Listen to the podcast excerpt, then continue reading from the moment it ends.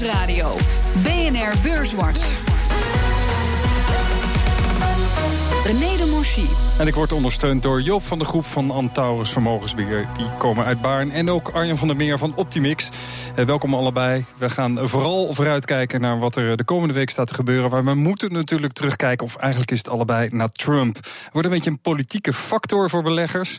Ehm, hij heeft natuurlijk een Trump-rally veroorzaakt, Joop. Maar nu lijkt het hem toch tegen te zitten. De beurzen worden langzaam nerveus.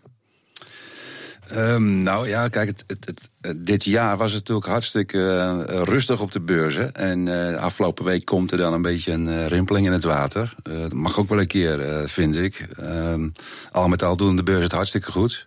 Um, kijk, Trump, uh, daar weet je van dat hij elke keer weer een tweetje stuurt. En er houden op dit moment houden we gewoon rekening mee met allerlei uh, rare scenario's. Ongeleid projectiel. Ongeleid projectiel. En dat weten we nu zo langzamerhand wel. Uh, waarom die beurzen dan toch omlaag gaan, is natuurlijk het verhaal van dat beleggers angst hebben voor het feit dat hij alles wat hij beloofd heeft in zijn um, verkiezingsstrijd. En het congres moet straks de begroting gaan goedkeuren. Dat is eind juni al.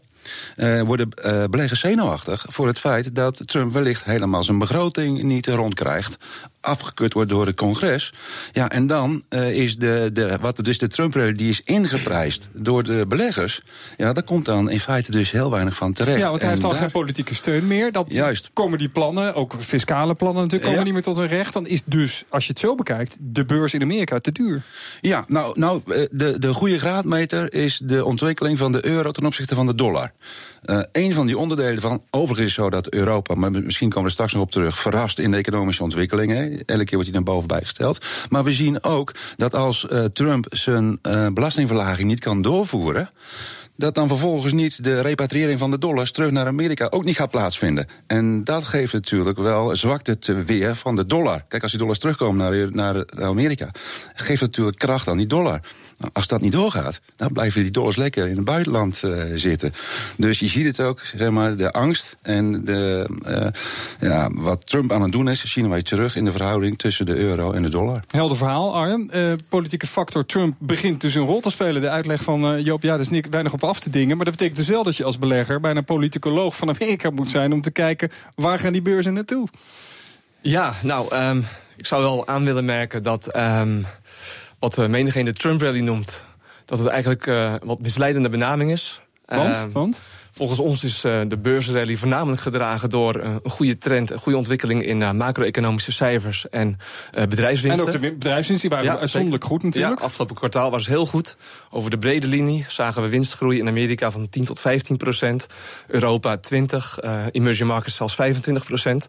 Dus wat ons betreft is het ook vooral een bedrijfswinst gedreven rally. En gaat de markt omhoog, ondanks Trump. Maar wat Joop zegt heeft natuurlijk wel mee te maken. Op het moment dat hij zijn economisch beleid niet rondkrijgt... kan dat ten koste gaan van die bedrijfswinsten op lange termijn... of misschien wel aan het eind van het jaar. Ja, we zijn nu al op een punt gekomen dat Trump niet kan blijven teleurstellen. En het belastingplan wordt heus wel voor een gedeelte ingeprijsd door de markt. Dus als daar niks van terecht komt, ja, dan. Uh, hebben we wel een probleem. Hebben we een probleem, ja. Oké. Okay. Ja, ja. uh, is ook aan te geven door een van jullie twee hoe erg die daling of hoeveel lucht er dan uit gaat lopen? Want dan wordt het opeens lucht. Nu nog niet, maar op het moment dat hij zijn politieke plan er niet doorheen krijgt. Maken jullie daar berekeningen voor? Is dat te voorspellen voor de belegger? Of is dat een lastige? Uh, ja, op zich is dat wel een lastige. daarom huren we ze ons ook in een stuk als professional. ja, gelukkig wel. Ik zou niet zeggen van dat is zo makkelijk, wat anders dan. Ja, nee, het gaan mensen het zelf doen.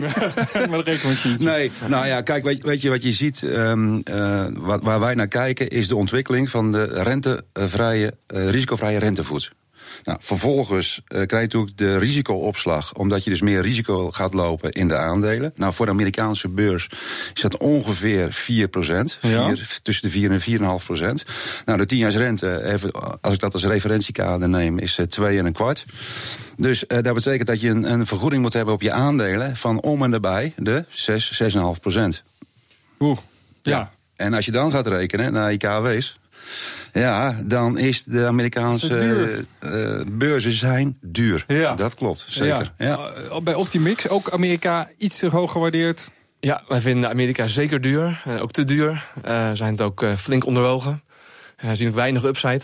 En ja, als Trump echt niks voor elkaar krijgt, dan ja, moet de multiple misschien wel van 18 naar 16 wat meer in de buurt van het historische gemiddelde ligt. Joop zit ja te klikken, en knikken. Dus we moeten echt op gaan letten wat Trump waar gaat maken en wat niet. Want dat is belangrijk voor uh, die beurzen. Um, ja, die olieprijs speelt natuurlijk ook een rol daarbij. Ik um, zie hem wel langzaam wat stijgen. Um, dat is natuurlijk wel uh, voor die, heeft natuurlijk ook wel met die dollar te maken, Joop, denk ik. Um, nou. Uh, of zie jij gewoon echt meer vraag naar die olie, ja. weinig productie? Ja, ik zie het meer in de vraag-aanbod-verhouding. Ja. Uh, um, op dit moment is het ook wel zo dat volgens mij volgende week, 25 mei, dan komt de OPEC uh, bijeen in, in Wenen. Ja, maar letten we daar nog op? Nou ja, kijk, in zoverre dat de productiebeperking die ze hebben afgesproken een, een half jaar geleden, of die nog verlengd gaat worden, dan wel misschien aangescherpt. Echter, er zijn twee dingen. Uh, wat natuurlijk heel vervelend is voor de OPEC. Dat is een enorme voorraad olie op dit moment, die er aanwezig is. En ten tweede, en met deze huidige prijzen, gaan de Amerikanen ook in een schaliegasproject aan de gang. Dus die twee dingen zorgen ervoor, volgens mij, dat die uh, olieprijs. Komt nooit meer of niet makkelijk boven de hoeveel? Want dan begint dat, olie, uh, dat schaliegasverhaal weer te tellen. Ja, ik, ik, denk nu rond de 50, uh, misschien 60, maar dan houdt het ook echt op volgens okay. mij. Ja, uh, hoe kijken jullie daar bij Optimax tegenaan? Want dit is wel een logisch ja. verhaal natuurlijk. Ja, zeker. Nou, wij zijn eigenlijk voor de komende 12 maanden wel wat gematigd optimistisch. We denken aan een olieprijs van 55 à 60. Uh, het is OPEC en met name de Saudis alles aangelegen om uh, die olieprijs omhoog te krijgen en die uh, voorraad overschot op te lossen. Uh, Saudi wil uh, begin volgend jaar uh, Saudi Aramco voor een deel naar de beurs brengen. En ja, je krijgt er nu eenmaal wat meer miljardjes voor binnen als de olieprijs op 60 staat in plaats van 50. Um, dus jij denkt dat die Saudis tijdelijk naar die 60 gaan proberen te pompen, de prijs? Ja, ik denk als zij het voor elkaar krijgen om het voorraadsoverschot uh, op te lossen, richting begin volgend jaar. Oh, is het maar tijdelijk? Dat de olieprijs vanzelf 55, 60 gaat doen. Ook omdat het moeilijker wordt voor de markt om de vraagtoename uh, in te lossen. Uh, nieuwe projecten zullen schaarser worden na dit jaar. En ook schalieolie krijgt een wat hogere break-even prijs nodig. Nu gaat het nog voor 50. Uh, volgend jaar als de Permian Basin, hè, dat is nu de meest... Uh, het, uh, ja, het reservoir waar de meeste ja. productie vandaan komt uit schalieolie. Um, dat zal uh, voor 50 dollar waarschijnlijk volgend jaar niet meer kunnen. Oké. Okay. En wat heeft dit nou voor gevolg voor beleggers, Joop? Als we dit moeten vertalen, hè, die olieprijs... en uh, dit verhaal van jou en van Optimix... als je dat nou moet vertalen naar beleggers... betekent dat even uitkijken bij energiebehoeftige bedrijven... Uh, of juist niet? Er kan toch nog 10 dollar bij als je het bij de huidige prijs vergelijkt. Misschien ook niet in de oil services bedrijven investeren? Uh, ja, dat is een, een, een, klein gedeelte voor ons. Uh, dat we daar naar kijken. Wat ik veel belangrijker vind, is um, dat de, de ontwikkeling van grondstoffen, maar met name olie en, en gas, komt natuurlijk terug in de inflatiecijfers. En um, ongeveer, dat is, dat is een bijna correlatie van één op één. En, en, en dat is natuurlijk weer waar de Europese Centrale Bank naar zit te kijken. Van wat, hoe ontwikkelt de inflatie? Ja, daar zeg je iets belangrijks. Is een probleem. In Duitsland begint die op te lopen. Waarschijnlijk volgt Nederland als de bondstaat van Duitsland. Maar um, uh, in andere landen niet. Voor wie gaat Draghi kiezen? Voor het zuiden van Europa of voor Duitsland, Nederland en wat andere noordelijke landen? Zeg het maar. Uh, uh, ja, ik, ik ik, ik, wil hier wel wat over zeggen. Ja, uh, alleen, dat, is een, dat, is een, klein uitstapje. Uh, okay. Draghi is hier uh, geweest in, het, in de Tweede Kamer. bij de commissie, hè, wat gaat over monetair beleid. Ja. En ik vind dat onze com commissie zich schandalig heeft gedragen. Ja, waarom? Ja, nou, Draghi is hier neergezet als iemand die uh, de grote boosdoener is, die onze pensioenen afpakt en dat soort dingen. Ja. En ervoor zorgt dat die rente hartstikke laag is en ons ja. spaargeld weggaat. Dat is één deel, kant van het verhaal. De andere kant van het verhaal is natuurlijk wel dat Draghi ervoor gezorgd heeft. Doordat hij heeft ingegrepen. Hè, hij moest ingrijpen, want de volledige liquiditeit was weg. Alle banken waren min of meer failliet. Dus de liquiditeit droogde op. Dus Draghi moest wel ingrijpen. Nou, vervolgens gaan we van een recessie komen we terug in een economische groei. De banen komen er weer bij. Ja. Dus dat is de andere kant van het verhaal. Bedrijven verdienen weer, ja. Bedrijven verdienen weer. En, en dan hebben we het over het agressieve beleid van de Europese Centrale Bank. Kijk nu eens naar Japan. Die centrale bank van Japan die is vele malen agressiever bezig dan onze Europese centrale bank. De centrale bank van Japan heeft een balanstaal van bijna 90% van de omvang van de economie van Japan. Is een van de grootste opkopers op de beurs ja. van Tokio. Ja, 10% van Toyota hebben ze op de balans staan. Nu in één keer zien we vijf kwartalen achter elkaar dat Japan groeit. En dan zit iedereen zegt, moet eens kijken, dat is fantastisch. En als Draghi bij ons komt, zitten wij met Draghi aan te pakken. Ja, maar de beleggingen van de pensioenfondsen in Nederland hebben er natuurlijk wel heel erg last van, van zijn rentebeleid. En ik snap wel dat zij klagen. Nou, nee? Nee. Nee, zeg nee, maar. nee, nee, de beleggingen. eh, eh, de beleggingspotten van eh, onze pensioenfondsen, die hebben uitstekend gerandeerd. Het verhaal is dat we moeten gaan rekenen. Ja, de rekenrente. Met de rekenrente. Ja. Maar als we kijken naar het ABP, heeft wel vorig jaar, ik denk 7,5% rendement gemaakt. Ja. Dus de potten groeien wel. En groeien forser dan dat is. Zijn nog Ja. veel groter dan voor de crisis. Alleen we rekenen ons Maatleider rekenrente. met de rekenrente. Ja, en daar kunnen we Draghi niet de schuld van Daar geven. kunnen we Draghi niet de schuld van geven. Maar toch, aan de optimist vraag ik het dan. Die rente, hè, dat begint nu, en daar heeft Joop natuurlijk gelijk in, die, eh, die olieprijs, die, eh, die kan de, de, de inflatie wat aanwakkeren. Ook wel de aantrekkende economie in Europa. Ja, waar gaat Draghi naar luisteren? Naar het zuiden van Europa of naar het noorden? Want de inflatie hier gaat waarschijnlijk sneller oplopen dan in het zuiden. Waar ga je voor kiezen als centrale bank? En dat is voor belangrijk voor beleggers natuurlijk. Ga Ja, die vraag maar eens beantwoorden. Ja, ja, nee, zeker. Ehm, ja, we denken sowieso dat eh, de rente geleidelijk aan op zal lopen, samen met inflatie. Maar dat is geen rocket science. Wanneer gaat dat gebeuren? Dat is natuurlijk de Eh, vraag. nou, ja, ik, ik denk vanaf nu tot het einde van het jaar, ik denk dat we vrij snel eh, zullen zien. Toch al dit jaar, ja. Eh, ja, wel in gematigd tempo. Ehm, de ECB gaf gisteren nog maar eens aan in zijn notulen dat ze ja, nog wel een hele zwakke trend in de prijsvorming zien. En dat is zowel in de lonen als productprijzen. Ehm, dus ja, zij willen het liefst mogelijk eh, zo langzaam mogelijk eh, bewegen. En eerst veel meer bevestiging zien dat eh, het prijspeil weer op een hoger en stabieler niveau zich gaat bevinden. Dus ja, zij zullen graag wat achter de, de feiten aan willen lopen. Oké. Ja. Ehm, maar Joop, vertaal dat naar de belegger. Wat, eh, wat kan hiermee met dit langzame beleid van de ECB nog even aankijken? Misschien een beetje dat rentebeleid en dat monetaire beleid terugschroeven. Hoe moeten we dat zien naar de belegger? Want dan kan je daar rustig op voorbereiden als beurs. Ik heb het idee dat Draghi dat ook wel graag wil trouwens. Ja, ik, ik denk dat Draghi hetzelfde gaat doen als wat eh, de Centrale Bank van Amerika heeft gedaan, de Federal Reserve. Eh, gisteren kwam voor mij een eh, stuk voorbij komen dat ehm, als de Centrale Bank van Amerika, de Federal Reserve, ehm, om en nabij de 700 miljard aan obligaties gaat verkopen van de balans. In, in twee jaar tijd overigens. Dat betekent dat dat totale rentecurve, dus van elke looptijd die wij hebben, Ja. maar met 25 basispunten stijgt. CT paribus, hè? Dus het- de rest, dat er geen gekke dingen gebeuren. Ja, als er snap bijvoorbeeld een impeachment van. eh, van maar eh, Ja. met het huidige economische. Kwart procentje. Een kwart, is maar een kwart procentje uiteindelijk. ja. Dus op zich is dat, valt dat allemaal mee. Ja. En ik denk dat ook Draghi op dezelfde manier, gewoon rustig aan, ook zijn balans gaat eh, verkleinen. Maar dat betekent dus eigenlijk dat jullie zeggen... beleggers, eh, doe rustig aan, bereid je erop voor... dan komen er geen klappen op die beurs. Ja, eh, zeker. Eh, wij zijn eigenlijk nog wel eh, constructief op de aandelenbeurzen... omdat we denken dat de rente geleidelijk aan omhoog zal gaan. De centrale banken vooral niet te hard op de rem willen stappen voorlopig. En ja, het, het, de impact, de, de, de lastige impact van een echt hogere rente... dat die we waarsch- waarschijnlijk pas volgend jaar zullen zien. Oh, Wellicht later dit jaar, maar nog niet zo snel waarschijnlijk. Nou, kijk jij eh, top-down, even macro-economie naar eh, de aandelen apart. Dus ik moet even naar Joop voor NN. Dat kwam deze week met cijfers de verzekeraar. Is natuurlijk belangrijk voor die rentecurve. Heb jij daarnaar gekeken of is dat voor jou niet een aandeel waar je erg op let? Eh, De verzekeraar NN. Ja, wij, wij zitten. eh, Je zit erin. Ja, wij Heel zitten duidelijk. eh, disclaimer. Dus, dus dit, Ja. ja. dat moet ik ook melden. Ja, En we blijven er voorlopig ook wel in zitten. Toch wel? Tevreden Ja, over de ja, cijfers? Tevreden. Zeer tevreden over de cijfers. maar Delta Lloyd komt er nu bij. Eh solvabiliteit, dat wordt wel omlaag getrokken met die eh, definitieve inlijving. Ja, eh, de verwachting is dat het, eh, de solvabiliteit gaat dalen van 236% naar 180%.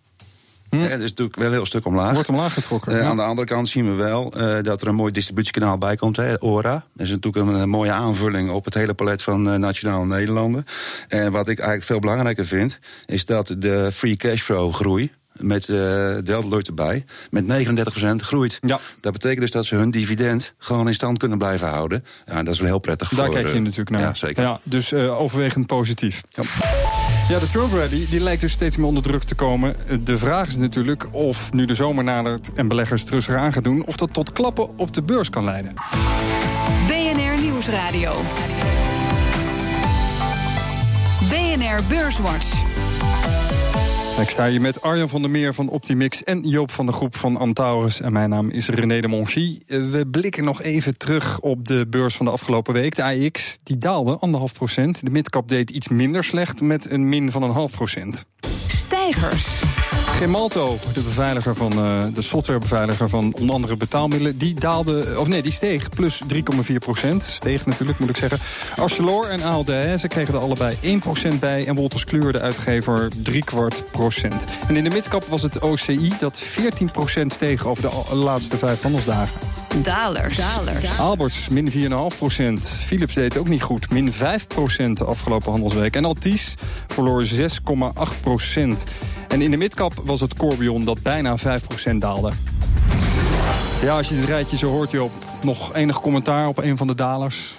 Uh, Gemalto een plus, Wolters een plus, stijgersdalers. Ja. ja, nou ja, Gemalto profiteert natuurlijk van het hele cybersecurity uh, gebeuren. Elke keer als daar nieuws over is, zie je daar een plusje. Ja, ja. want kijk, volgens mij zit uh, Gemalto ook in de hack ETF. Uh, een klein onderdeeltje, maar zit er wel in. Ja. Dus ja, als dat gekocht wordt of die sector wordt hoger gezet, dan profiteert uh, Gemalto uh, daarvan. Maar dan zit er nog heel veel muziek in op lange termijn. Want ja, voorlopig is nog niet iedereen beveiligd. Nee, zeker. Nee, maar jij zegt wel, als je er al. Ik weet, zitten jullie erin? In Gemalto? Nee, in Gemalto niet. We wel in die ETF. Ja, in die ETF zitten we wel. Dat is wel breder gespreid en misschien wat veiliger. Ja. ja. Um, nou ja, voor de rest is het, is het wel redelijk duidelijk. Dan gaan we toch een beetje vooruitkijken, voor zover dat kan.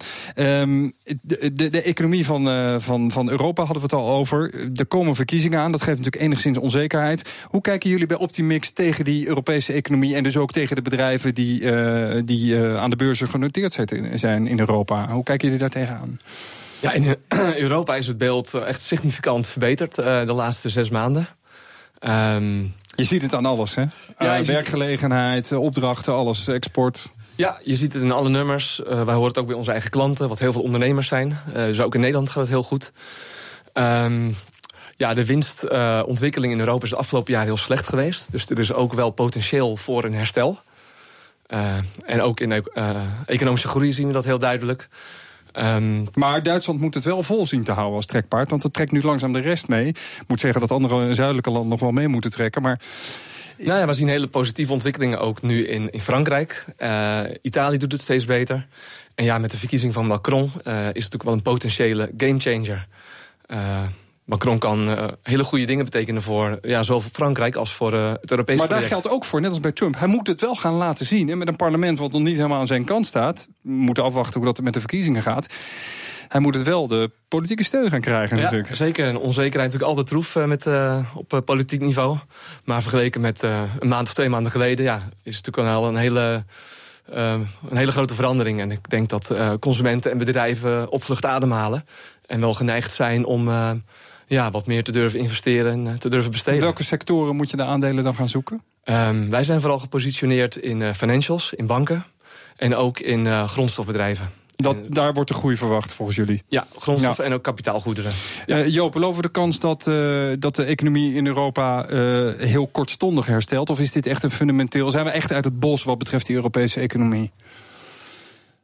Of je even antwoord wil geven op de groei van de nou, kijk, een, Hoe fundamenteel zijn die ja. verbeteringen? Dat is natuurlijk de vraag. Kijk, een, een, een, een economie is fundamenteel gaat groeien als de bestedingen aantrekken. En uh, op dat vlak zien we dus dat uh, de lonen uh, verbeteren, de werkloosheid neemt af. We zien een groei ook, een hele sterke groei in de periferie van Europa. Dus ook daar zie je dat. en volgens mij ook nog, alleen dat heb ik niet scherp op mijn netvlies, misschien dat Arjan het wel weet. de bedrijfsinvesteringen zijn volgens mij ook aan het aantrekken. Okay. Dus, dus als je en de consumptie aantrekt in een economie. en ook de bedrijfsinvesteringen lopen op. met name ook Amerikaanse bedrijven kijken nu ook juist naar Europese bedrijven. Ja. omdat ze hier wat aantrekkelijker zijn gewaardeerd. En het economische momentum nee, in Europa ja. uh, beter is. Ja. ja. vind ik toch dat die, dat fundamenteel gedragen is, die uh, sterke groeiontwikkeling. Het momentum in de economie is op dit moment fundamenteel goed. Heel kort antwoord, Arjen. Die bedrijfsinvesteringen waar Joop het ja, over heeft, nemen die ook toe? Ja, een van de indicatoren. Dat, uh, de mondiale ontwikkeling heel synchroon lopen. Dus we zien zowel in Japan als in Europa als in Amerika dat bedrijfsinvesteringen ja, zeker Maar, maar daar zeg je eigenlijk mee, je kan ook in Azië beleggen.